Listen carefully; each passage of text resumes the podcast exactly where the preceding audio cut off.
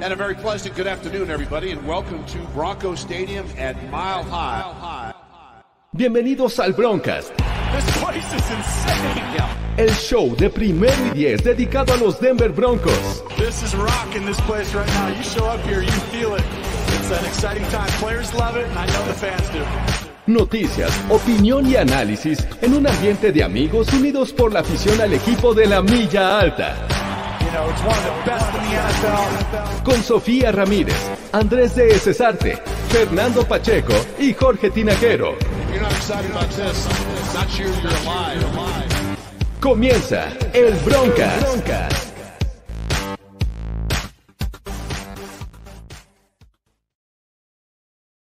Hola, ¿qué tal amigos? Bienvenidos una vez más a el Broncast. Ya tenemos calendario, ha habido noticias, contrataciones, tanto de veteranos como de novatos. El- la información está fluida, amigos, pero antes de, de seguir, bueno, quiero presentarles a Sofía Ramírez. ¿Cómo está, Sofía? Hola, muy bien. ¿Y ustedes? Todo bien por acá. Y los dos amigos de Naranja, coincidentemente el día de hoy, eh, Andrés de Cesarte, ¿cómo estás? Encantado, encantado de acompañarlos. Perfecto. Y Fernando Pacheco, ¿cómo estás, Fernando? Bien amigos, eh, emocionado, contento por estar con ustedes y por hablar del calendario de los Broncos. Perfecto. Y antes de comenzar de lleno y analizar eh, básicamente o prácticamente semana tras semana, porque ya tenemos el primer calendario con 17 juegos de los Denver Broncos. eh, esta, esta pretemporada, bueno, este offseason se decidió, bueno, no este offseason, pero se decidió que va a haber temporadas de 17 juegos. El juego extra va a ser el enfrentamiento contra los Lions, ya lo hablaremos en su momento. Pero bueno, antes de empezar de lleno, creo que la línea ofensiva de estar jalando los cabellos y decir, wow, ¿qué vamos a hacer? Eh, Jawan James otra vez nos decepcionó. Ay, no hicieron nada en el draft, no trajeron a ningún eh, jugador para eh, solventar esta situación. Sofía? Y alguien está ahí viendo YouTube, por favor. Y entonces llegan no solo uno, ni dos, ni tres. Lle- Llegan prácticamente cuatro jugadores, si, si no estoy mal. Bueno, ahorita son tres, ¿no? Son tres. Tres este, tackles y bueno, de línea ofensiva también está Miners. Ya, ya me estaba emocionando. Pero sí, exacto. Con Miners, es- es- con el draft es, es el cuarto. Pero exclusivamente para tackle empezó con, con, con Pope, Ryan Pope, ¿no? El que es- estuvo con los Packers el año pasado. Bob Macy, eh, me parece que fue el día de ayer. Y hoy eh, Cam Fleming, que hace unos minutos nos anunciaron. ¿Cómo ven estas contrataciones? ¿Por qué tantos? ¿Por qué no nada más con Macy? ¿Cómo ven esta situación? Pues no sé, como que intentaron hacer uno de tres, ¿no? O sea, porque Cam Fleming no viene en su mejor momento, ¿no? Eh, por ahí Bobby Massey tampoco me parece que sea como pues, la super contratación. Entonces, pues tampoco es como que estoy súper tranquilo, pero de eso a Eli Wilkinson, pues creo que prefiero a Cameron Fleming. Se, se puede aplicar aquí el de si tienes dos corebacks, no tienes ninguno. Si tienes tres opciones, no tienes ninguna. Ver, tienes a mí sí. como un octavo. A, a mí sí me gustan, la verdad es que a mí me gustan las dos contrataciones, ta- tanto la de Macy como la de, la de Fleming. Puede ser que no sea un este, amigo Carlos Gorospe, un saludo. Puede ser que, que Fleming no venga en su mejor momento, pero Macy viene de ser titular las últimas nueve temporadas con los Bears. No lo cortaron eh, por baja de juego, ni mucho menos. Simplemente se terminó el contrato y los Bears decidieron caminarlo y darle la oportunidad a un novato. Seleccionaron a, un novato, a Jalen Mayfield en el draft. Es por eso que Macy no está ahí con los Bears. Pero yo creo que es un titular de inmediato, es un titular instantáneo. Este, va a estar ahí el día uno y obviamente Fleming le va a competir. Entonces, ¿qué es lo que yo veo? Profundidad. Cualquiera de los dos puede ganarse el puesto tranquilamente y, este, y, y puedes tener ahí un swing tackle también que, que lo puedes rolar en dado caso de que ojalá no pase que alguna lesión en alguno de los otros jugadores de la línea ofensiva. Este, pues yo creo que está bien, o sea, realmente Joan James se lesionó. Wilkinson se fue, DeMar Dodson se fue, entonces realmente están ahí los tres que ¿Dijiste dejaron ir. LeBron James? LeBron James sí se le- lesionó, pero no, no, pas- no No. tiene nada que ver aquí. De Juan James. Ah. Juan James. No, no LeBron. Oye, estás en otra parte. Pero a ver, o sea, traes tres que, que ya no están dentro del equipo por una razón o por otra, y traes otros tres veteranos, más el undrafted que ya que, que trajeron ahorita, eh, que obviamente no puede empezar siendo una posición tan difícil y siendo él tan novato en la NFL y chance ni siquiera se queda en el roster. Entonces, yo creo que está muy bien que hayan traído a tres y chance no era lo que esperaban, pero van a competir por el trabajo y quien se lo lleva. A mí lo que me preocupa son justo lesiones que, que pueda ahí haber con, con Massey, que, que tuvo lesiones antes, pero bueno, o sea, me parece bien que hayan traído esto. ¿Con quién se hubieran quedado más contentos? ¿Con Dodson o con estas contrataciones? Oh, con estas, para mí estas. Es que el tema con Dodson es la edad. Creo que ya no está. Hizo un trabajo más o menos bueno, pero creo que ya no está como para seguirlo explotando en la NFL. Eh, me parece que el caso de, de, Fleming, que en algún momento jugó con los Pats, eh, después pasó a los Cowboys y el año pasado apenas tuvo su temporada de 16 juegos completa. O sea, también ha pasado por temas irregulares.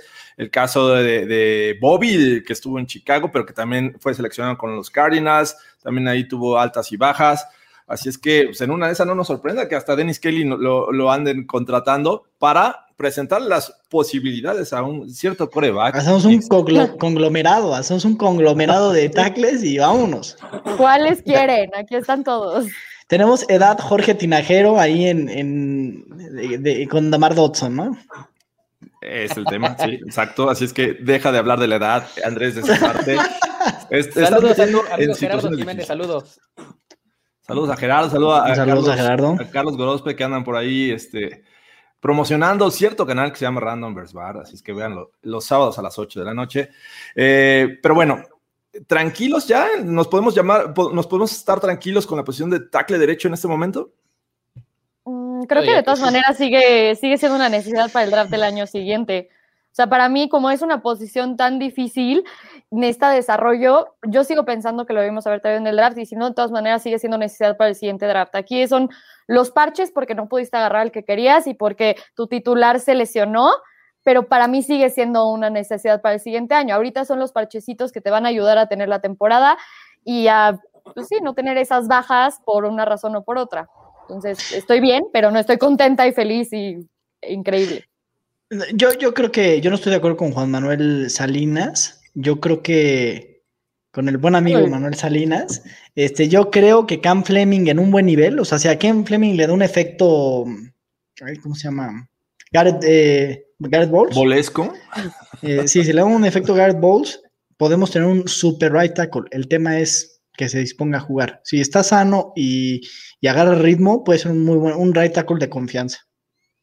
Saludos, a, amigo Oscar, eh, un abrazo. Eh, yo estoy contento, la verdad, eh, sí coincido a medias con lo que dice Sofi, porque obviamente estos dos tackles que llegan vienen por un año. Entonces, eh, ese creo que es, ese es un factor, ¿no? No lo veo como necesidad eh, instantánea para el otro draft, porque no sabemos realmente qué es lo que vaya a pasar si alguno de estos dos jugadores, eh, Fleming tiene 28 años, es un jugador que, como dice Andrés, o sea, si, si realmente da el, da el ancho, puede ser que sea el, el tackle derecho por muchos años para los Broncos. Digo, a mí me gusta más este, Bobby Macy por, por, la experiencia que tiene, pero sin duda yo creo que sí se tiene que tener un hombre de línea. No sé si en la primera ronda o, en la, o de, tal vez de segunda para adelante sí, sí es una necesidad, pero ahorita pues estos jugadores, eh, insisto, Fleming es un jugador muy, muy joven, entonces todo puede pasar. Es un año de contrato, se la, se la van a jugar los dos para, para ganarse tal vez, eh, si no en su extensión con los Broncos, jugar en otro lado el próximo año. Sí, o sea, a mí lo que me preocupa es que le dice carrusel de, de corebacks se queda corto con el carrusel de right tackle que hemos tenido. Entonces ya necesitas uno que se quede y no tener contratos de un año o que sean un bust como el contrato de James. Entonces, yo sí lo veo como una necesidad importante para el siguiente año. Si quieres, para que Fleming le vaya increíble y en lo que se desarrolla el nuevo, puedas tener a alguien, o sea, bueno y consistente en la posición. Pero, o sea, no es como que es un plug and play como otras posiciones, sin estos años de desarrollo. ¿Quién va a ser el titular para ustedes en right tackle en la semana 1? Cam Fleming. Bobby Pero creo que en el mix, creo que en el mix está incluso Dalton Reisner, ¿eh? Me atrevería oh. yo a pensar. Eh, era una de mis opciones en caso de que no contrataran a alguien más. Creo que Reisner tiene experiencia del lado derecho en college y por ahí creo que tenías más opciones para el centro de la línea con el caso de, de Muti que, que seleccionó el año pasado tienes ahí Schlotman, tienes eh, pues, eh, Queen Miners, entonces creo que había formas de, solucionar el tema en el centro de la línea, no tanto el lado derecho, y creo que Reisner yo sí lo veía como candidato.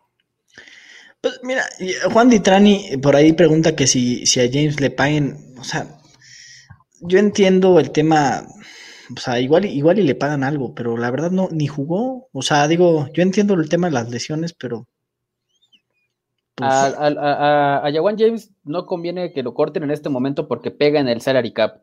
Yo creo que los Broncos se van a quedar con él este año y para el siguiente que está en su año de opción de contrato, ahí sí lo van a cortar y no les va a generar este dinero muerto. El próximo año gana 20 millones de dólares. Entonces, Jawan James va a estar en nómina, lo que le paguen esta, esta temporada por estar ahí, pero realmente no, no va a jugar. Y contestando la pregunta de George, a mí me gusta Bobby Macy como titular eh, por la experiencia que tiene, porque lleva nueve años en la liga y porque realmente el año pasado lo hizo bien con Chicago. Yo creo que es el este, es de él el puesto hasta el momento y bueno. ¿Cómo le tenemos que decir? ¿Macy o Macy? Porque me imagino que es como francés el, origen del, apellido, ¿no? Como quieran, como quieran. Ok, digamos como quieran. Luego investigamos. O sea, Mike seguro lo va a preguntar. O sea. ¿Cómo se dice tu nombre? Lo americanizamos, lo americanizamos, no pasa ah, nada. En la primera este, conferencia de prensa de, Bobby Macy o Macy, este, vamos a, darnos cuenta de cómo lo pronuncian. Vamos a llamarle Bobby M, como dice Aaron Moya, así es que... Bobby M. Si está Albert O, que no sea Bobby M. Pues, eh. Albert O y Bobby M, claro, dos amigos inseparables. Y bueno, para complementar las noticias alrededor del equipo, eh, ya han estado eh, firmando contratos a algunos eh, seleccionados del draft. Comenzaron, si mal no recuerdo, con Caden Stern, safety de quinta ronda. después siguieron con Carrie Vincent, cornerback de LSU. Seth Williams hoy en la mañana y en la tarde se anunció del caso de Jamar Johnson, el otro safety de quinta ronda, y Marquise Spencer. Así es que pues al menos las rondas tardías ya están cayendo, ya están firmando. Falta ver las primeras elecciones, el caso eh, obviamente de Patrick Surtain de second y por ahí también este Brandon Browner. Eh, Williams. Este, sí, también eh, Javonte Williams. Entonces, Williams, vamos a esperar estos casos y para lo que ustedes llegaron, amigos, eh, para todos los que están aquí presentes, vamos a analizar un poco lo que es el draft de los Denver Broncos 2021 que la verdad es que no me daban muchas esperanzas, no sé a ustedes, pero vamos a poner el, calendario, ¿no? El draft ya lo analizamos, es el calendario. Sí, perdón, el, calendario, sí. Me, este. confundí de Brock, dije, ya me, me atrasé una semana, ¿qué, ¿qué, está pasando? De repente tengo que participar. Lo a analizar. Nunca es suficiente. lo volvemos a analizar si quieres, George, pero creo que el calendario suena un poquito mejor. Caray, eh, ya, ya me estoy como sobrecalentando, ya ven, cuando participas en muchos eh, canales y este, en muchos streamings, así es que... Ah, ya, se va a fresear aquí, ¿no? Es que aquí el señor no tiene compromiso, el señor Andrés de Cesarte, y tengo que entrar al quite, pero bueno, está bien, no me voy a quejar, vamos al calendario, no al draft, así es que este es el calendario de los Denver Broncos. Semana uno, vámonos por parte. ¿Cómo les gusta que lo dividamos? Eh, ya no podemos poner cuartos porque ya está eh, en números nones eh, el calendario, pero bueno, vamos a de la semana uno a la, a la cuatro, que me parece que sería la, la manera correcta. abren con los Giants. ¿Cómo ven el juego contra los Giants? Es en New York. Mira, a mí, que comience Andrés, por supuesto. Sí, Andrés, o sea. Creo que este partido es, el que más le interesa.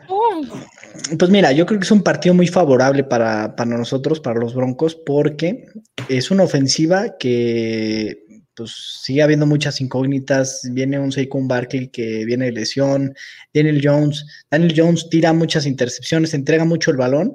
Y aquí estamos nosotros con un foco en la defensiva muy importante. Es una defensiva que sabe eh, forzar entregas, que se supone que va a tener un pass rush eh, renovado contra una línea ofensiva que es súper endeble. Entonces, para mi gusto, tiene que ser un, tiene, tiene que ganarse ese juego, ¿no? Tiene que crees que, que, va a ser como pelea de defensa? Sí, pero la defensa de los Broncos es mejor. La defensa de los Giants eh, tiene todavía muchos huecos. Creo que yo veo la defensa de los Broncos como una defensa un poquito más consolidada, sobre todo por la secundaria que me parece que está muy fortalecida. Sí, yo también coincido con Andrés en ese aspecto, sobre todo porque a pesar de que tienen a, a Saquon Barkley, los Giants de ese lado, creo que los Broncos tienen un poquito más de playmakers y con una buena, este, con una buena tarde de Jerry Judy, de Noah Fant, este, de KJ Hamler, de Javonte Williams, o sea, realmente ya hay más playmakers de ese lado. Entonces creo que si, lo cargamos un poquito por, lo que te pueden hacer mejores o más o jugadas más explosivas eh, del lado de ofensivo, pues me voy con los Broncos. Entonces por eso creo que eh, los Broncos tienen la, ventaja en ese partido. Yo creo que sería 1-0. Yo, lo mismo. yo veo equipos muy similares, tanto los Broncos como los Giants dos equipos que tienen eh, que su mayor eh, debilidad podría estar en la posición de coreback. Daniel, Jones tiene que probar que realmente es el hombre del futuro este año. Igual Drew Locke, me parece, ambos del draft de 2019. Eh, y bueno, creo que ahí tienen la presión en los hombros tienen sólidos juegos terrestres, al menos si regresas a Juan Barkley en buenas condiciones, creo que, eh, hay, que hay que tener cuidado con ese juego terrestre. Tienen muy buenas eh, piezas alrededor en, el juego aéreo, entonces la defensiva eh, me, parece que es sólida, no de las mejores, pero sí sólida, lo demostró en 2020 los Giants. Con algunas adiciones me parece que puedes hacer un trabajo interesante, pero los Broncos también, creo que la defensiva hicieron buenas contrataciones, buenas adiciones en el draft. Va a ser un juego parejo. Yo creo, yo le pongo la etiqueta de ganable porque, bueno, creo que este, al estar en las mismas condiciones, creo que los Broncos tienen la oportunidad de ganar en New York el primer juego, pero bueno, también así como es ganable, creo que estos Giants, si salen este, eh, en drogas, yo creo que sí vamos a ver la primera derrota, pero bueno, vamos a ponerlo como ganable 1-0 para mí, no sé ustedes. Coach, nuevo de los, coach nuevo de los Giants, yo creo que eso va a pesar. Eso va a pesar. Y que no le tiren a Bradbury. Por no, es el segundo año, ¿no? De, de, Joe Judge. Ah, es el segundo año. No, es el segundo año. Y, ha creado, ha generado una cultura, ¿eh? Ha generado toda una cultura muy diferente a lo que veo en Big Fan, yo, para mi gusto, ¿eh? Que lo cuestionan mucho a Joe Judge. Que aquí, o sea, justo como dice George, es, es similar. Yo no me confiaría de los Giants. Siento que va a ser un mejor equipo que lo de, que vimos la temporada pasada. Y ah, me gustó la opción en el draft. Pero este, sí creo que podemos ganar esto y que lo vamos a ganar. O sea, no va a estar tan fácil como muchos dicen, ah, ok, Giants ya lo doy por hecho, palomita verde, ok, ganado 100%. No lo creo, pero, pero yo sí veo ganando este partido. Ok, me parece, eh, el siguiente juego es contra los Jaguars en Jacksonville. Eh, coreback novato, va a ser su segundo juego. Eh, creo que de los highlights o de las cosas relevantes, Tim Tebow podría estar ahí, no lo sabemos en este momento. Si no ganamos este partido, Jorge, nos armamos el mundo de cositas aquí. Es que el mundo de cositas, origami, origami. Si no Oigan, vayan apuntando todo lo que dice Andrés, ¿eh? porque luego no paga porque no se acuerda. eh, eh, Aaron nos está haciendo el favor de apuntar todas las cosas que dice Andrés de Cesarte. El, el de Cesarte Watch eh, lo lleva Aaron Moya. a ver, así de sencillo, si no se ganan los primeros tres juegos de esta temporada, me parece que las esperanzas bajan enormemente, ¿no? El primer juego contra los Giants, el segundo en Jacksonville y el tercero contra los Jets ya en casa, es el primero que se juega en casa, es contra Zach Wilson, eh, también joven quarterback. Entonces, ahí está la oportunidad para comenzar 3-0 de los Broncos. 2-1 todavía tendrías esperanzas, pero ya perder dos juegos contra estos rivales, ¡ah, caray! Mira, eh, simplemente el hecho de tener a dos corebacks novatos, ahí por mucho que se llamen el nombre que traigan, Wilson, Lawrence, Elway, Manning, si tú quieres, este, son novatos, son novatos. Y del otro lado tienes a una gran mente defensiva, tienes a Big Fangio, sobre todo tienes talento, tienes una secundaria que es brutal. O sea, en, el papel, aparte que trajiste un, un shutdown corner en la, en la primera selección de, de, tu draft, pues tienes al ex estrella de Washington Football Team, tienes este, al ex estrella de los Chicago Bears, este, tienes al, mejor, séptimo mejor pagado de la liga. O sea, por donde lo quieras ver, la secundaria de los Broncos es infinitamente mejor que lo que te puede mostrar un novato en su primer, en su segundo, en su tercer juego como titular. Entonces creo que es la ventaja que tienen los Broncos y creo que tienen que iniciar de cero el, el calendario este, del 2021. Pues sí, porque la semana 4 es cuando se empiezan a complicar las cosas, es en casa, pero es contra un equipo de playoffs como son los Ravens. Ya el año pasado se quitaron esa losa de encima de no ganar un juego de playoffs. Es Lamar Jackson, le agregaron talento en el juego aéreo, es un rival muy fuerte por tierra, pero también su defensiva es bastante buena. Entonces, creo que es creo que el primer gran reto que tienen los Broncos en 2021 Hay esperanzas, digo, es en Denver, pero ¿realmente hay esperanzas de ganar a los Ravens? Yo creo que nos, no, se nos va a complicar un poco el, el juego por tierra, ¿no? Digo, quiero ver esta defensiva parar el juego por tierra. El año pasado creo que lo hicieron bastante bien. Sin embargo, quiero, digo, todos tenemos la duda, ¿cómo va a llegar Michael Purcell? ¿Cómo va a llegar Shelby Harris? Este, no sé, yo siento que nos falta un poquito para parar el juego por tierra. Sí, yo coincido, coincido. Creo que lo que más usan los Ravens son, es el juego por tierra y, y, y Lamar Jackson es, es, un arma muy letal este, corriendo el balón. Entonces coincido con Andrés completamente. Vamos a ver cómo se para el juego por tierra, que creo que esa es eh, la mayor incógnita que tienen estos Broncos, sobre todo por la posición de linebacker central, creo que es donde más este, flojos estamos. Entonces, eh, lo veo complicado. Yo sí este, veo este partido como una, como la primer este, L en el calendario. La primera L potencial, ¿verdad? Uh -huh. Caray, eh, bueno, eh, siguiente semana, semana 5, otro rival de, del AFC North, otro rival de playoffs, eh, fue el campeón divisional el año pasado. Los Pittsburgh Steelers la, también se, se, enfrentaron en 2020 contra los Broncos, también fue en el Heinz Field. Pues también tienen una muy sólida defensiva, aparentemente traen talento para su ataque terrestre, vamos a ver si les funciona, pero creo que la, la línea ofensiva ten, tiene sus, eh, su, huecos. sus huecos y sus puntos débiles, así es que, eh, pero es en Pittsburgh, ¿cómo ven este juego? Es que yo ahí eso es lo que veo, o sea, aquí Von Miller regresa, tenemos a Bradley Chubb, el año pasado, justo las deficiencias, o sea, Big Ben estaba lanzando el balón más rápido, se tenía que deshacer de él más rápido por las deficiencias de su línea ofensiva. No trajeron gran cosa para ayudarle. Ok, sí, traes un running back, le puedo ayudar de cierta manera, pero aún así no es suficiente, no era lo que necesitabas, no era lo que esperabas. Yo creo que podemos ver a Von Miller tacleando a, a Roethlisberger con Bradley Chubb, o sea, entre los dos pueden hacer una que otra, por más que sea enorme y sea muy difícil, al menos meterle presión y que falle. Yo no, yo, o sea, sí entiendo el punto en el que los, los Steelers tienen una línea ofensiva muy mermada, pero la experiencia que tiene Ben Roethlisberger pues, tampoco no la podemos negar. Yo creo que de este lado obviamente se va a cargar más del lado defensivo de, de los Steelers, a pesar de que ahí tienen algún, este, algún huequito tal vez en, la posición de linebacker central, pero creo que es un, este, y de corner, creo que les este, están ahí un poquito débiles, no de talento, sino de profundidad. Entonces, eh, sí veo que sea un juego muy complicado, vamos a ver cómo corren los Steelers el balón, que obviamente Najee Harris ahí va a ser este, el que realmente le dé ritmo a este juego de, de, de los Steelers, y obviamente va a ser el, el, punto que vimos o que vamos a ver una semana antes, ¿no? Cómo los Broncos van a reaccionar a detener el juego por tierra, los Steelers creo que se van a basar en eso. Eh, lo veo complicado, pero mira, si se compitió con Jeff Driscoll, creo que los Broncos con, uno, con, uno, con un, equipo, un, equipo, sano pueden sacar el juego en Pittsburgh. Yo, yo veo un modelo favorable. Yo, yo, yo, no lo veo tan loco, o sea, porque sí, estará Najee Harris en el backfield, pero no está ya Ramón Foster, no está Marquis Pouncey, David de Castro. Alejandro Villanueva. No, ni Alejandro Villanueva, que no se me hace un left tackle impresionante, era cumplidor. Eh, David de Castro sigue envejeciendo, o sea, es una línea ofensiva en reestructura. Entonces, yo, la verdad, y bueno, el gordo Ben tiene como 385 años. Yo, la verdad, lo veo como, como un partido bastante asequible. Ben Roethlisberger sí viene en un declive muy notorio. Entonces, este es, este es el partido que, que tenemos que aprovechar. El pass rush se tiene que notar en este tipo de partidos, donde ven la movilidad no es la misma, ¿no?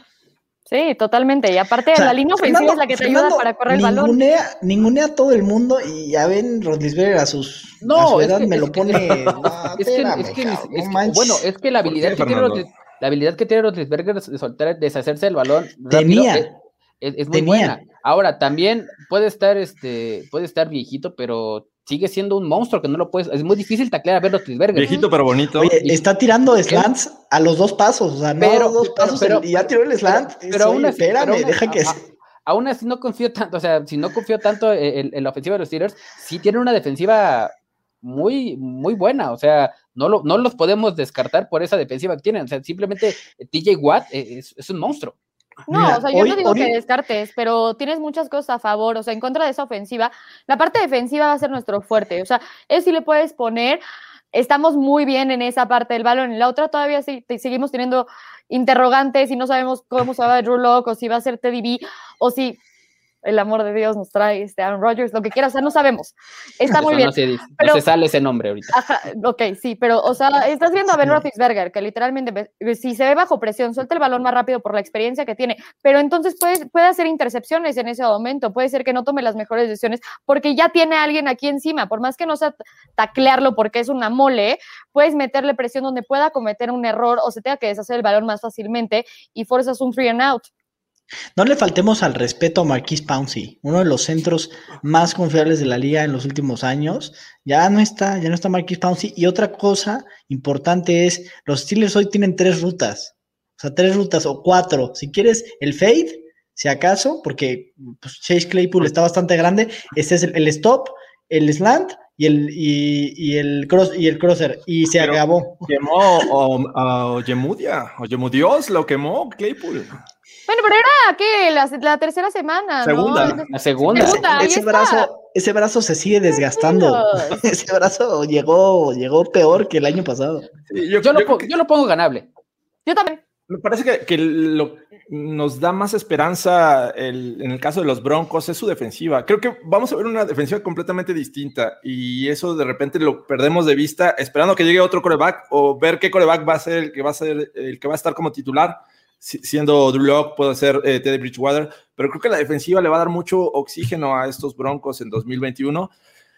Eh, el pass rushing podría mejorar estando tanto Chubb como Von Miller y por ahí este, haciendo un buen trabajo en el centro de la línea. Creo que se puede presionar a Roethlisberger aunque se deshaga del balón. Entonces, bueno, ojalá y este juego sea ganable.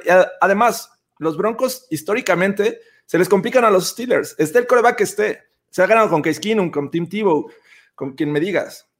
Entonces, bueno, vamos a ver, vamos a esperar este juego. Después vamos a la semana 6 en el que Sofía y Fernando están haciendo planes para viajar a Denver, eh, porque en- Vámonos. Puede Justamente- ser, puede ser. justamente esa, semana hermoso. 6 van contra los Raiders, los Las Vegas Raiders, No visitan invitaron. Denver. ¿Cómo ven? El año pasado nos ningunearon. ¿Cómo ven este juego? Ya se les puede ganar a los Raiders, son un mejor equipo. ¿Se le puede ganar a los Raiders? Yo creo que sí. Eh, es, es local, el, el juego es en casa. y se tiene que aprovechar tal vez el, buen momento del que pueden llegar los Broncos en ese momento. Eh, yo los veo, en este momento creo que es un roster mejor, es un cocheo mejor el que, el que tienen los Broncos, eh, pero obviamente como rival divisional siempre se te va a complicar, ¿no? Sea en, el, en la circunstancia, en la situación en la que llega el equipo, por muy que si los Raiders llegan perdiendo los primeros cinco partidos, no hay que descartarlos porque es un rival muy, muy, muy, se le complica mucho a los Broncos y de hecho los Raiders tienen eh, mejor eh, récord o récord positivo en contra de los Broncos. Entonces, este será un juego muy complicado, pero yo creo que por talento, por roster y por coacheo, los Broncos pueden llevarse este partido en casa. Yo creo que contra los Raiders va a ser uno y uno, como siempre. Entonces, este, este apúntenselo a los Broncos. Trajeron gran cantidad de safeties. Se va a poder detener a, a este Darren Waller. Y bueno, Browning también es un tipo que podría cubrir tight ends, pero eh, está bien complicado Darren Waller, ¿no? La verdad es que vamos a hacer un bazar de safeties y ahí los vamos a sacar todos, los vamos a rematar. No, no es cierto. La Pues verdad mira, yo creo que sí pues se les puede ganar a los, a los Raiders. Si traes a Patrick Sortain, si tienes a Cary Vincent Jr., si tienes a Bryce Callahan, si tienes a Kyle Fuller, si tienes a. a- o sea, ya A estoy- ahí, Ojemudios. ahí- ahí- ahí solamente dije cuatro, Oye Moody, o sea, creo que tranquilamente puedes ponerle un, un nombre de esos en una defensiva níquel. en Justin de Simmons. Waller, Justin Simmons, a Darren Waller, y, y- y bueno, ahora preocúpate por Josh Jacobs, ¿no? Detener la carrera. Yo quiero a Ojemudios en el press con Darren Waller. Qué barbaridad contigo. Bueno, eh, semana 7. Semana 7 es eh, la única ocasión en que no vamos a ver a los Broncos ni en domingo ni por la noche, porque eh, va a ser jueves, el Thursday Night Football, y va a ser en Cleveland contra un equipo que lo tengo considerado como uno de, de los que pueden estar dando mucha lata en la, en la AFC a los equipos importantes. ¿Cómo ven este juego? Lo tengo como perdido para los Sí. Broncos. Ya de plano. Sí, O sea, los Browns realmente es un equipo que me gusta mucho para playoffs.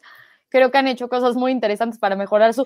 El año pasado traían un muy buen equipo e hicieron cosas muy interesantes para mejorar su equipo en esta, en esta offseason. Entonces, yo los veo como contendientes reales. Entonces yo digo, ¿sabes qué? Yo tengo interrogantes todavía, no sé qué onda, pero este partido creo que se nos va a dificultar mucho. Tienen muy buenas cosas en la parte defensiva, muy buenas cosas en la parte ofensiva, que creo que aparte, o sea, Thursday night todo el mundo nos va a ver, o sea, es en Cleveland, siento que sí lo vamos a perder. Sí, yo creo que lo vamos a perder. Yo creo que los Browns van a ser un equipo muy poderoso, pero creo que al final se van a quedar a un coreback de, de, del Super Bowl. Pero, pero sí creo que este partido es perdible. Yo no, yo no sé si a un coreback de, de, del Super Bowl. Yo veo un equipo bastante bueno. Eh, yo lo veo muy, muy sólido de, de, ambos lados. Y también lo veo como, como un partido perdido. Los Browns ya no son, ya no, mi vieja mula, mi, mi, vieja mula ya no es lo que era. Entonces, este, sin, sin duda esta defensiva es, es muy buena. Yo veo a los Broncos perdiendo este en su único juego prime time de la temporada. Oye, te tengo que decir, Fernando, estoy muy decepcionado de tu copete el día de hoy, ¿eh? Hoy no, no veo perfección en ese copete. Es que me puse la sudadera y se me cayó. Hay humedad en el ambiente, parece. Hay humedad en el ambiente. eh, sí, está, está complicado el juego contra los Browns, pero aprovechando el tema, eh, qué triste que no vayamos a ver a los Broncos ni en lunes por la noche, ni en domingo por la noche, eh, y, pero lo entiendo. Creo que la NFL está apostando por otros equipos que pueden dar mejor espectáculo, mejor show y creo que los Broncos en esta ocasión no son uno de ellos, no inspiran esa confianza como para darles más juegos de prime time. Si es que, pues ni hablar, así. Hay que ganar. Hay que ganar, para estar ahí. Se perdió, una racha, se perdió una racha de 30 años seguidos teniendo 29. un juego de. Este sería el número 30, teniendo no un, por lo, Fernando, por, poniendo, por, teniendo por lo menos un juego de Monday Night. Tienes razón, Sofía. 29. Dice aquí, hasta los Giants van a tener dos lunes. Y nos los restregan en la cara, caray. Exacto, eso, eso pensé, te lo juro. O sea, para mí los Giants han sido peores que los Broncos. Y... Hace rato veo, los Giants. veo un tweet ahí de los Colts diciendo, oh, cuatro juegos de prime time. Y, los, sea, los Giants Juan Gabriel detrás de la nueve palmera. años apestando por los están en Nueva York. Yo así es la única diferencia. A la distancia, ni hablar. Así, así nos tocó este 2021, pero esperemos que, que, lo aprovechen y hagan cosas relevantes. Siguiente semana, semana, nos quedamos en la 7, vamos a la 8. Es eh, en casa, si mal no recuerdo, contra eh, Washington Football Team. De hecho, este, este juego de, de Primetime, nada más para cerrar el, el punto, Siento, no sé si se acuerdan cuando Eric Carman le pide un iPad a su mamá y su mamá le dice, te compro la tablet de Toshiba, ese, ese jueves por la noche, es así como, pues no hay juegos de prime time, pero tienes un jueves por la noche. Un jueves, una, un iPad de Toshiba, una, eh, una Toshiba, tablet, tablet, de Toshiba, sí. así, así me siento, la verdad. Es una gran referencia, es una gran Disfrutemos ese, esa semana 7 con nuestro tablet de Toshiba, la estaremos recordando cuando llegue el momento. Pero bueno, llega el Washington Football Team, va a visitar a los Broncos semana 8, eh, llega con una defensiva que hay que respetar y, y, con una ofensiva que podría verse mejor con, con Ryan Fitzmagic, así es que eh, se ve ganable, pero también es un equipo de playoffs, pero también tiene una buena defensiva. No lo sé, no lo sé si sea tan ganable. ¿Cómo ven ustedes? Yo no lo veo tan ganable, o sea, por, por, lo, por las cosas que mencionas, eh, tienen un Tyrant bastante respetable. Este, la handybook de Toshiba, exactamente. Gracias, Néstor. Vámonos, se acabó esto. Una gran referencia. Este, tienen un buen Tyren, eh, tienen grandes wide receivers. Obviamente, eh, se van a enfrentar a una gran secundaria que, que es lo que en el papel tienen los Broncos. Pero no sé, creo que, creo que estos, creo que este Washington Football Team va a llegar inspirado de lo que hizo la temporada pasada. Y yo veo este juego como, como una L también. Ah, caray, sí. una L. Bien. Yo también lo veo como que perdemos. O sea, lo veo complicado. Y pues sí, alguien acaba de poner como. Eh, sí, esa es mi cara de no tengo idea de qué hablan, entonces los voy a omitir. Pero ahorita. ¿Cómo no viste South Park? Dejemos eso atrás. Bueno, eh, Fitzpatrick o Fitzmagic, ajá. Mi papá siempre dice Fitztragic. Entonces, o sea, mi papá le va a los Dolphins. Entonces decía, híjole, es que yo siempre que, o sea, me decía que cada vez que salía en los Dolphins, él tenía miedo porque decía, no sé cuál me va a tocar.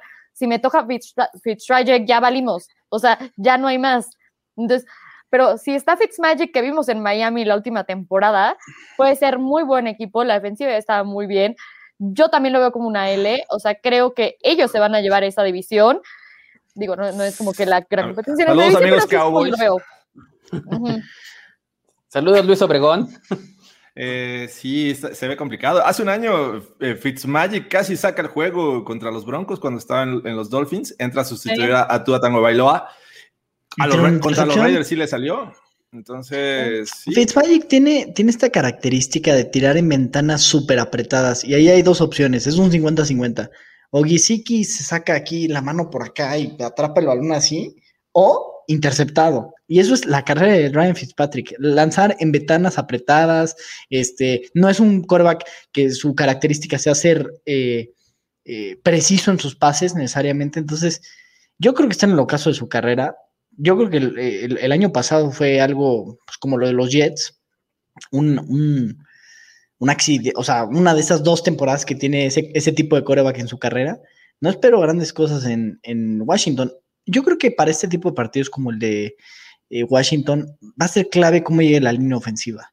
¿No? Si tenemos una línea ofensiva, como alguien decía por ahí en los comentarios, decía, no, oye, estamos a dos elementos, a, a que Cushenberry juegue bien y a que tengamos un buen right tackle de tener una gran... Sí, güey, es el 40% de la línea, o sea, espérate, o sea, pero sí, la verdad, la línea se ve bien. Si tenemos una buena línea ofensiva, estos partidos van a ser más manejables. Si la línea no está bien, este tipo de partidos los vamos a sufrir. es horrible. Es un reto brutal para la línea ofensiva de los Broncos. Vamos a ver qué tal les va. Y el tema es este, ahorita mencionabas a, a y bueno, el, tal vez el depth chart que tenían, que tenían los Dolphins el año pasado no es como el que tiene el Washington Football Team ahorita. O sea, estás hablando que tiene Antonio Gibson, el running back, y JD, JD y Logan Thomas, que, y Logan Thomas, es muy bueno, que es muy bueno.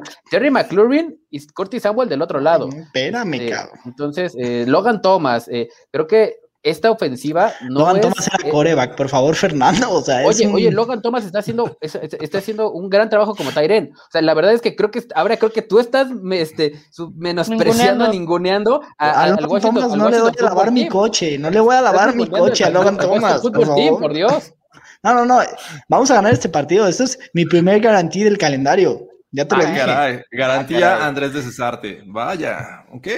Bueno. Logan Thomas, no le, voy no le doy a lavar mi coche, para que me entiendas, Fernando.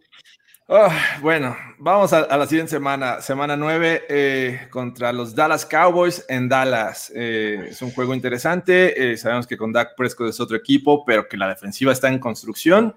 Llegó nuevo defensive coordinator con Dan Quinn agregaron el Micah Parsons que muchos queríamos. Eh, también por ahí Jabril Cox, eh, otro linebacker. Entonces, digo, está en un proceso, ¿no? Eh, Keanu Neal me parece que, también lo, agregaron a estos Cowboys. pero la ofensiva creo que es la que más preocupa, ¿no? ayer lo comentaba en Bronx en México que a los Cowboys se les ha ganado por seis juegos consecutivos. ¿Qué estaban haciendo en 1995? Yo tenía tres años. Tres años. No hagan cuentas, por favor. Este, ¿Qué hacías en 1995? Yo estaba jugando béisbol en ese momento. Dos, jugabas béisbol, pero Fernando. ¿Cuántos años tenías, Fernando, por favor? Seis. Seis años. Wow. Ya, Estaba, ya, estaba, jugando béisbol. Yo nací en el 87. Yo mejor no les digo, pero ese 1995 fue la última vez que los Cowboys le ganaron a los Broncos. Entonces, eh, a partir de 1998 se le ha ganado en seis ocasiones de esas seis, han sido seis diferentes corebacks. John Elway, obviamente, en 1998, que traían una máquina. Eh, Brian Greasy, eh, estaba eh, Jake Plummer. ¿De qué te ríes, Denle una cerveza a Willy Chávez, por favor, por ese comentario tan atinado. gracias, Willy. Gracias. Los comentarios se los va a llevar Willy hoy, siento. Después de Jake Plummer con Kyle Orton, con aquel uniforme feo, este, mostaza y café. Eh, después Peyton Manning en 2013, que fue en Dallas, y hace no mucho en 2017 con Trevor Simeon en aquel juego en el que Ezekiel Elliott corrió solamente 8 yardas y era, una máquina por tierra. Por ahí Kip Talib interceptó un pick six a, sí, exacto. Este. Un largo, largo pick six. Sí, fue, fue de 101 yardas. 101 yardas. Entonces, eh, los enfrentan en la semana 9. ¿Creen que se les pueda ganar? No, no lo veo ganable. No. No. Ni inviten a Luis Obregón, mm, se cancela todo, no, lo veo ganable. Mejor, mejor no extendemos la invitación. Sí, exactamente. Que Quedas desinvitado, Luis, ni, ni lo armas. Bueno, vamos a ver cómo vamos para ese entonces y Ya, vamos, vamos ve- tanteándole. lo platicamos. ¿no? Pero, pero ¿por Vemos, qué no? ver, vemos, ¿no? Quiero escuchar por qué no se le va a ganar a los Cowboys. Ajá, yo también quiero saber eso. Yo lo tengo Pues como la que neta traen un ganamos. O sea, yo, yo creo que Dak Prescott, eh, o sea, mira, han ido reforzando la defensiva muy interesantemente. Este, creo que la secundaria va a llegar muy diferente. Yo espero un Tre- Trevon Diggs muy diferente al que vimos el año pasado. Se complementa el grupo de linebackers. O sea, yo creo que eso, esa ofensiva tan explosiva de los Cowboys con una defensiva mediocre hubiera sido muy competitivo el año pasado. El problema es que la defensiva era una porquería. Era Yo un que- dumpster fire. O sea, no hacías nada con lo que tenían en defense. Nada. O sea, No, no, no. realmente, un momento donde Fernando, ya me acordé que te iba a dejar de hablar, sí es cierto. Ninguno a nuestra defensiva y dijo, hasta los Cowboys son mejores. Empezamos a ver el partido y le dije, güey, te callas, te voy a dejar de hablar. Ve esa basura que están poniendo enfrente. O sea, televisión internacional Se están están poniendo esa basura. No, no, no. Están peleando en el Broncas otra vez. No, pero no hay manera. O sea, eso, a ver, hicieron mejores, para, o sea, mejoraron su defense, está bien, pero yo no creo que del dumpster fire que era la temporada pasada, realmente llegues a nada más, o sea, a mediocre, ¿sabes? O sea, si lo logran, qué bueno. Y qué bueno, o sea, y sí, Dak Prescott, o sea, confío ciegamente en Dak Prescott y lo que quieras, pero, o sea, no es como que todo es él, ¿sabes? O sea, No digo, no, no digo, nada más tiene tres receptores de primera, ¿no? Nada Elite, más digo. ¿no? Elite. Di- Digo, Pero sí ¿Quién tiene grandes huecos a la línea ofensiva todavía. Creo que eh, entre lesiones y, y ausencias, me parece que ya no está, ya no es la- el mismo nivel que tuvo en algún momento esta línea ofensiva de los Cowboys. Y bueno, si le pones un pass rushing interesante como el que podría eh, presentar los, los Broncos, creo que ahí tienes esperanza de, de causar algún tipo de, de- de daño y detenerlos, sobre todo. Entonces, pero es muy móvil. Eso, eso es algo muy preocupante, que Dak es muy móvil. Pero el otro Yo- lado de la, pero el otro lado de la línea también tiene sus deficiencias y creo que a los Cowboys se les puede correr bien el balón. Entonces creo que ahí va a estar el juego, eh, tanto en la línea ofensiva de los Cowboys como en la defensiva. Eh, sí veo un juego cerrado, pero yo sí creo que los, los Broncos le pueden sacar el juego a los Cowboys.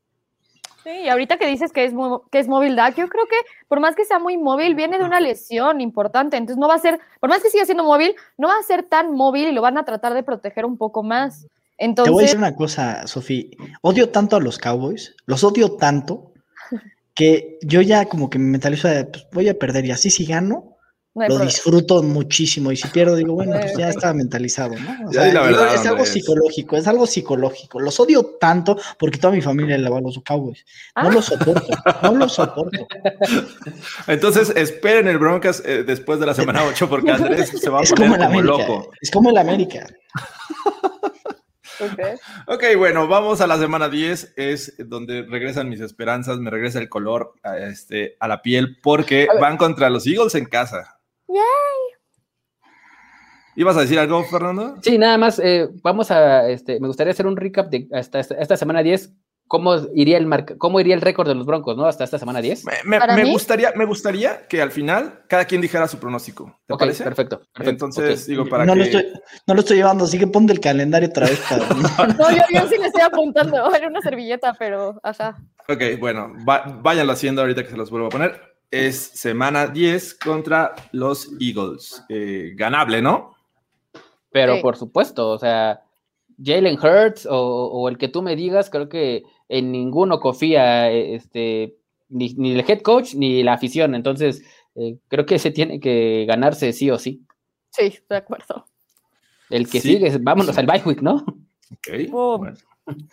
Vámonos al bye week, que es eh, justamente la semana 11, para regresar eh, a, cerrar la temporada eh, y que la mayor parte de los rivales divisionales son los que llegan, ¿no? Porque solamente del 1 al 10, de la semana 1 a la 10, enfrentas a los Raiders, único rival divisional, y te dejan, eh, creo que lo más complicado al final, porque enfrentar a los Chargers que van para arriba, el juego de visitante contra los Raiders y pues, obviamente dos juegos contra los Chiefs me parece sumamente también complicado. Vamos a verlo. Eh, arrancan en casa contra los Chargers después del bye week.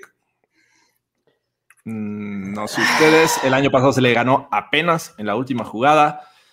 Eh, ahora van a tener mejor línea ofensiva, un, eh, Herbert mucho más confiado y con experiencia ya de un año y que lo hizo bastante bien. En teoría, la defensiva también debería mejorar de estos Chargers. No lo sé. No sé si sea ganable. Al menos deberían de dividir eh, victorias, ¿no? Yo lo veo así, yo lo veo dividiendo victorias y por esa razón nada más voy a dar este victoria en casa, porque es en casa, pero siento que vamos a perder uno con ellos. Es que yo también creo que vamos a perder uno con ellos, pero para que sea más devastador vamos a perder el de casa, ¿sabes? O sea, o sea nada así lo más porque hacían, lo ¿no? Ajá, exacto. Dividían de, de visitantes, sí. Entonces, yo este lo tengo como perdido y bueno, el, el siguiente que como ganado. Quiero ver las notas de Sofía. No las quieren ver, pero ok. Esta es mi letra horrible. horrible. Felicidades. Membretada del Broncas, correcto. Así es que, amigos, eh, continuamos con el juego. Creo que eh, es el más complicado porque lo, lo decía el día de ayer. Contra los Chiefs ya llevamos 11 derrotas consecutivas desde el último juego de Peyton Manning cinco años más en el que no se le ha podido ganar a, a los Chiefs. Y el primero que lo enfrentas en 2021 es en el Arrowhead. La última ocasión, solo, solo ha habido, bueno, esta es la segunda racha de 11 derrotas consecutivas en la historia de los Broncos contra los Chiefs. La, la primera fue en 1964 al 69, si mal no recuerdo, algo así. Eh, esta es la segunda ocasión que pierden 11 consecutivos. De perder en el Arrowhead, sería la primera ocasión que los Broncos pierden 12 juegos consecutivos contra los Chiefs. ¿Hay esperanzas? No, yo creo que Big Fan yo ya tachó estos juegos como perdidos, así arrancando. Dijo, ah, bueno, pues mira, ay, dos ay. juegos, o sea, de perdis, o sea, en el peor escenario me voy con dos perdidos, ¿no?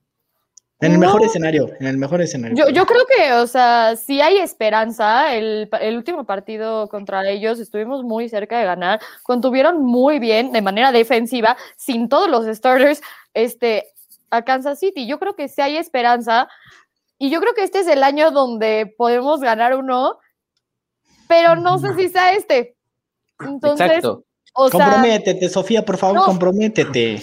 O sea, A por ver. eso, no sé si es eso, no sé, a ver, para mí es, ¿qué es más devastador? Perder el último, el último, el último, el último, que es contra Kansas City, ya sabes, en este, en tu casa, que es el último partido de toda la temporada, o este después de que ya perdiste contra los Chargers. Y en Arrowhead en diciembre, otra vez, y dices, la racha continúa. El que sea más devastador, ese es el que tengo como que perdemos, porque claro, esa es la suerte.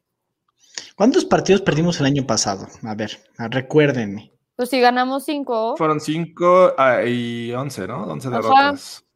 Ok, pues los Chiefs en los últimos tres años ay, han perdido la módica cantidad de 10 partidos, ¿no? Entonces, digo, nada más lo pongo ahí sobre la mesa. Yo creo que, por ejemplo, los, los Raiders estaban felices de así, de casi te gano, ¿no? Entonces, le ganaron. no, Le no, no, ganaron el uno segundo. y casi le ganan el segundo. O sea, Y ganaron, y ganaron en Arrowhead. Sí. No, pero sí, o sea, yo la verdad los, creo que es un equipo muy fuerte. ganan. Y creo que también tienes que ir paso a paso. Yo creo que hay otros partidos donde sí podemos, donde sí es más asequible ganar y tal. O sea, yo y en el pronóstico, o sea, no me molestaría perder los dos contra los Chiefs. Digo, entendiendo la rivalidad, digo, y que, y que no nos gusta, ¿no? Pero creo que hay ciertos pasos que sí tenemos que dar y ganarle a ciertos equipos que están un peldaño abajo, eh, que están en el calendario y que dices, oye, esos partidos hay que ganarlos sí o sí, hay que trabajarlos y tal. Plantearle un partido a los Chiefs creo que es otra cosa totalmente diferente y, y que incluso llevándote la derrota puede sacar cosas muy positivas, ¿no? Sí, sí, sí. O sea, el win small para después ya llegar al win big. O sea, sí lo entiendo, pero yo creo que justo ahorita que, que dicen, no, este, ¿cómo cubrimos a un tight end? O sea, están haciendo esos tipos de movimientos que no teníamos antes, ¿quién lo pudiera cubrir? A- El año pasado, de que nos corrieron por encima los Raiders. Ese tipo de errores que empezaron a tener, ya los empiezas a tapar con personas que han traído, ¿ya sabes? Entonces, en ese sentido, nuestra defensiva pudo haber, este, man- o sea, mantenido a, este, a. Kansas, a Kansas City tan abajo en el último partido que casi les ganamos. Ahora imagínate una, una ofensiva mejor en ese sentido, donde tu, tu ofensiva, o sea, pon tú que se queda igual y es mediocre. Con ese defense puedes hacer muy buenas cosas. Y, lo, o sea, la parte de defense lo viste en el Super Bowl. O sea, lo que se puede hacer fácilmente. No digo que sea lo mismo, pero de que lo puedes parar y ganar un partido así, claro que lo puedes hacer. Sí, o sea, entiendo el punto en el cual tú in- invertiste tu, la mayoría de, de, de tus selecciones de, de, agencia libre en defensiva, en el draft traes a Patrick Surtain. Obviamente lo que no quieres es que en una división donde está Justin Herbert, donde está Patrick Mahomes, obviamente lo que no quieres es que te ganen por pase. Pero es un equipo de Super Bowl. Sí, sí, sí. Y, y, en diciembre y de visita en el Arrowhead, yo sí lo veo muy complicado. Yo sí veo esta como, la, como, como, lo que tú dices, o sea, estoy de acuerdo contigo. ¿Cuál es, qué es la catástrofe más grande para mí este, contra los Chiefs eh, para perder el, el, el, el, juego, en un juego de los dos? Este. Este en sí, diciembre claro. de visita en el Arrowhead. Ese Entonces es el te vamos a perder. Yo, yo lo decía, veo perdido. Ojalá, ojalá se jugara primero en Denver. Creo que ahí habría más esperanzas. Eh, pero no, va a ser en Kansas City. Nos preguntan aquí si el análisis es con Glock. Sí, no podemos fantasear de otra cosa. Glock o Teddy Bridgewater me parece que con lo que se tiene se está haciendo el análisis.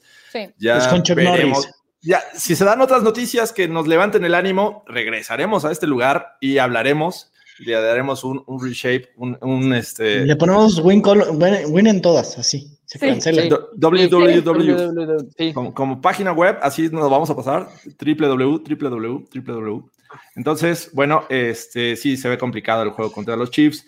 Después de este, en la semana eh, eh, 14 es contra los Lions. Me parece que regresa este, también el, el, modo ganable. Mm. Siento, no sé cómo vean ustedes. Es en casa, es contra los Lions, sí está Jared Goff, pero la verdad es que no, no me eh, inspira mucho, este, mucho temor enfrentarlos con un nuevo staff de cocheo, Dan Campbell está ahí, eh, exactamente, perdieron muchos receptores, agregaron otros, eh, pero creo que no llegan al mismo nivel. Vamos a ver qué, qué pasa, pero yo creo que los Broncos tienen que ganarlo. Yo, yo, quiero que nuestro amigo Jesús Niebla nos diga el resultado de este marcador, por favor, de este partido. ¿Anda por aquí? Ah, sí, anda, está. anda por ahí, entonces, este, yo creo, quiero que los pongan un comentario quién va a ganar este partido. Queremos la no, verdad. Oye, Queremos los la verdad. Lions van a estar peleando por el primer pick del draft, o sea, junto con Houston. Ahí se van a estar dando un tiro. Perdóname, ya no hay nada. No quedan ni escombros, o sea, no hay ni arañas, decía mi, mi ex suegra. No hay ni arañas ahí. Wow. Cuando no había comida decía, no, es que no hay ni arañas. Y, y, y ahí no hay ni arañas en ese estadio. Eh, que creo ya, que es ganable, ¿no? Ya saquemos el meme de casi te gano. Casi te gano. pues yo creo eh, que el duelo de gatos, pues creo que tanto Lions como Bengals son ganables, ¿no? El la siguiente semana van contra los Bengals, es, también creo que se puede ganar. Joe Burrow regresa, pero a pesar de que jugó bien y que va a tener un mejor juego, eh, este, un mejor cuerpo de receptores. También los Broncos tienen buenos cornerbacks y defensiva secundaria. Creo que se les puede ganar también, ¿no? Espero que tenga un mejor cuerpo, porque, pero él, porque lo van a estar golpeando, porque esa línea ofensiva no mejora, ¿eh? No, y el cocheo, el cocheo, ¿no? Zach Taylor creo que le hace falta. Pues bueno, eh, después de esta semana eh, ya cierran con puro rival divisional. Eh, es semana 16 en Las Vegas por si quieren hacer planes de ir a ver a los Broncos, creo que ya para ese entonces, si estamos vacunados, es un buen lugar para ir a ver a, a los Broncos porque Vámonos, Las Vegas sí. y porque es un bonito estadio. Así es que estaría divertido en la semana 16. Después la 17 contra los Chargers en el otro estadio nuevo, bueno, relativamente nuevo, lleva este, apenas, sería su segundo año, el SoFi Stadium SoFi. para enfrentar a los Chargers y cierran contra los eh, Kansas City Chiefs en Denver, un juego que si llegan, de pura casualidad, llegan con esperanzas de playoffs, creo que está bien complicado enfrentar a los, a los Chiefs. Bueno, pero ahí justo Mike Lees hizo un comentario de que chance como ellos ya, ya fueron el clinch y ya están en este... En ¿Están titulares? Ajá, exacto, ya están en titulares, hay esperanza de ganar la Kansas City either way. De los últimos tres juegos, eh, yo había perdido dos tranquilamente. O sea, mm. y, y, se podrían, como dice, podrían ser los tres. Eh, vamos a ver si, si, imaginémonos cosas chingonas, diría Andrés de Cesarte por ahí. Este, un juego eh, que, con el que nos peleemos la división con los Chiefs en, en, el último partido, digo, podría ser, pero por lo menos de esos últimos tres partidos yo sí veo perdiendo los últimos dos de visita, ¿eh? este, el de Las Vegas y el de Los Ángeles, sí los veo del lado del visitante. Una, una terrible L. Eh, no me acuerdo del año pasado con el calendario, Fernando Pacheco igual hizo un, un statement con los últimos juegos, no me acuerdo si dijo, no, ganamos todos y... Todo. Se cancela todo, nos vamos de viaje, o sea, algo así pasó, pero creo que ahora va a ser al revés, o sea, mira, yo divisionalmente veo 1-1 con, con todos, o sea, con los Chargers y con los, con los Raiders y Haznos la 0-2 buena. con los Chiefs. Un 1-1 No, es optimista, ¿eh? Pero sí veo muchos, muchas, muchas victorias este, posibles con lo- el resto del calendario. O sea, yo en un, en un eh, escenario optimista, yo sí veo un A ver, 9-8. Aprovechando ya, momento de, de pronóstico. A ¿Cuál ver, es el récord hoy eh, que estamos Siempre a 13, decimos 13 de eso. mayo? 13 de mayo. Puede, puede cambiar las cosas. Todavía faltan mucho, mucho. Vas a enfrentar llegar equipos que Aaron Rodgers. va a haber lesiones. A lo mejor los Broncos tienen lesiones. O sea, todo puede pasar. Pero justo en este momento vamos a decir qué es lo que esperamos ver el- al final de la temporada 2021 de los Denver Broncos. De acuerdo a mi hoja, donde apunté todo lo que yo creo que va a suceder, este, vamos a quedar 11-6. Entonces, ¡Wow! 11-6. 11-6. No, no, ¿De estoy acuerdo a de mi acuerdo. hoja? Por acá Puede dice ser 6-11. Creo que 17. Estoy de acuerdo que, que- que- que hay que comprometerse y hay que ser optimista, pero tampoco hay que ser porristas, por favor, Sofía Sofía. Y yo, Es que, y- Ni la 4T, yo Sofía, iba, por favor. Yo iba- yo iba a dar yo iba a dar el dato optimista, Sofía, que No, A ver. a ver, vayan de regreso a todo lo que acabamos de decir en el podcast. Literalmente. A ver, semana 1, Giants ganado, ¿no? 11-6, Ok, caray. Jaguars, Jets. O sea, vayan haciendo la lista y entonces literalmente es, o sea, como 11-6, 10-7, lo mínimo es 9-8. O sea, hagan sus cuentas. Hasta traer sus tabuladores, ¿no? yo, yo me voy a. Te mando un mensaje, ver- Drew Lock. estoy tomando café, muchas gracias. Yo quiero ser, yo quería ser el optimista, pero ya no, ahora este, pues voy a tener que bajar mis pretensiones un poco. Eh, yo ¿Qué ibas a decir? 12-5. 10-5, 10-5, 10-5. 10-5. No me dan las pues, cuentas. sea, no, no son las 15 cuentas. juegos. Perdón, No hay perdón, 17, se perdón, suspende la perdón, temporada. temporada. 17, 17, 17, perdón, 17, Qué perdón, bárbaro. 17, 17, No 17, te están dando estas ¿eh? Te voy a regresar a la primaria. 17, 17, 17. Ok, 17. Tenemos un 11-6 por acá. eh, 17 con Fernando Pacheco. eh, Sofía. Eh, Hijo, yo 10, creí que. 11-6. Yo, ok. yo creí que yo era el optimista, pero pues yo iba a decir No, no, 9-8. me, me va a ir mal ahora que diga lo, lo que yo espero. No, yo- a ver, yo he dicho un Ay. 9-8 considerando eh, la evolución de Drew Lock. Considerando la evolu- Si Drew Lock sale como la temporada pasada, se Ah, no, o sea, si ocho, sale como la temporada pa' pasada, o sea, sí me voy para abajo. Yo estoy no, considerando no, una mejorada, es que eso, digo. ese 11-6, caray, o sea, digo, no manches, Sofía, que no. Sí, Acaba de salir el calendario, es un momento muy optimista de la vida, ¿ok? Gracias, gracias Willy Chávez, gracias Willy Chávez. Así ¿Qué dice? así- 10-5-2. Claro, los, no, no con todos los Claro, empates. Con todos los empates, claro. Este, híjole, está bien difícil.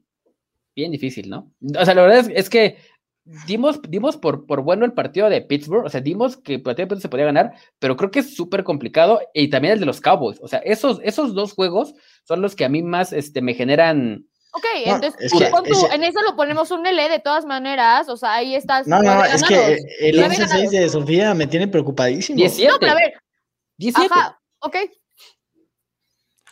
Eh, ¿Ya diste tú, Andrés? Me perdí. No, yo dije 9-8, yo dije 9-8. 9-8, pero, pero. Yo tengo dos, dos récords, uno el pesimista y otro el optimista. El pesimista me parece que eh, ganarían cinco veces eh, eh, en esta 2021 y 12, victor- 12 derrotas. Es el pesimista. Pero qué tan pesimista, o sea, wow. Veo No, es cinco- Sí, voy más para allá que para acá, ¿eh? La o sea, es brutal el Está calendario desde la semana 4 hasta la 9. Sí. Creo que es brutal. Si sacan uno y de los primeros tres sacan dos, ahí tienes tres en los primeros nueve juegos. Más o menos. Y de- del resto de la temporada le ganas a los Bengals, a los Eagles, eh, a los Eagles y a, Y a los, los Lions. A los Lions. Esos Y tres. ahí es puro- son divisionales. Y o son sea, divisionales. Entiendo que todo puede pasar, ¿no? Todo puede pasar, pasar. Y en un escenario optimista yo veo nueve victorias. Nueve victorias, ocho derrotas. Yo también. Ese, y ese es mi, mi escenario optimista, Sí, 9-8. yo también, yo también estoy en es ese rango. Así Sí, es yo que también, yo por eso optimista dije 10 así, pero, pero sí a mí está- me parece una locura pasar de las 5 victorias que tuvimos el año pasado a 11 victorias. O sea, yo no las encuentro. Cuando tienes un equipo que literalmente ya está sano, aparte tienes el draft, tu coreback ¿Dónde hace una estamos sanos? No tenemos tackle derecho, Sofía. Digo, Ya si tienes tres. nuevos. Ah, Soy Bueno. Jorge de, de Cesarte. Ya, ya me cambiaron el apellido aquí. Entonces, ¿Qué pasó? ¿Por qué? porque soy, este, con el 512 dice que quién soy. Jorge de Cesarte. Dios mío. Sea. Ok, bueno, pues con esto creo que llegamos al final de este Broncas. Justo a la hora, mira, ya estamos, eh, ya tenemos el tiempo medido, muchachos. Muchas Anuncios, gracias. anuncios parroquiales. Anuncios parroquiales. ¿Quieren, a ver, Fernando Pacheco, Sofía, eh, Andrés, ¿algún anuncio parroquia- parroquial? Bueno, Discord, obviamente. Ah, Ahí, ahí en la descripción de, de este video en YouTube pueden encontrar el, el link para eh, ingresar a Discord, que ahí continuamos con la discusión, el relajo, eh, charcotorreo y hablar de los Denver Broncos. Dos anuncios parroquiales. Uno, mañana eh, voy a estar con el buen Mike este, Miguel Ángel Eses eh, en, un, en su podcast Formación Escopeta, 7 de la noche. eh, no se lo pierdan, va a estar muy bueno. ¿Por dónde? Y en el canal de, de, de fe- de YouTube de. Formación Escopeta. Ok, muy bien. Por ahí en Formación Escopeta. atentos. Ahí, ahí vamos a este, estar hablando de este, una nueva sección que va a abrir. Vamos a estar hablando de un jugador de los Broncos de Denver, no se lo pierdan. Y eh, mañana me encuentran ahí en Broncos en México también, en la tardecita. Por ahí vamos a estar hablando este, de este bonito equipo. Vamos, todavía vamos a tema por definir, pero no se lo pierdan. Muy bien, gracias. ¿Alguien más que tenga eh, algún anuncio? No, solo Sí. suscríbanse al canal.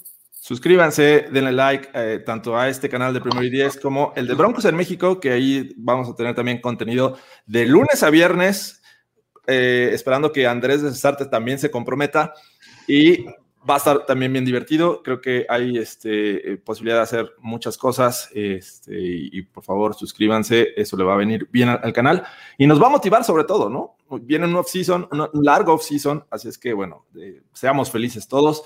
Eh, muchas gracias, Sofía. ¿Cómo te encontramos en redes sociales? En Twitter como arroba sofirmz8. Perfecto. Eh, Andrés de Cesarte.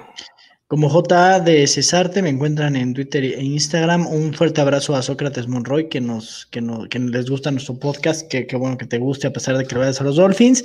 El MVP de los comentarios es Willy Chávez. Willy, MVP el día de hoy. Sí, mis respetos, Wilmar. Saludos, abrazo, cuídense. Este, muchas gracias, Andrés. Y Fernando Pacheco, ¿cómo te encontramos? Fer Pacheco 43 en Twitter. Un abrazo a Willy Chávez. No le lancen muchos balones. eh, ya se fue de Sean Hamilton. Se nos olvidó decirlo. ¡Ay, sí Ah, es cierto! Bendito, sé, alabado ah, sea el bueno, Señor. eh, No se ha ido, ¿eh? No, porque están esperando un trade. Pero estaban esperando un trade. Según tengo entendido que si no pasa, Si no, va a cortan. waivers y bueno, este, o sea, prácticamente es un dead man walking eh, de Sean Sí, Hamilton. sí, o sea, no va a manos de seguir. mantequilla. No va a seguir.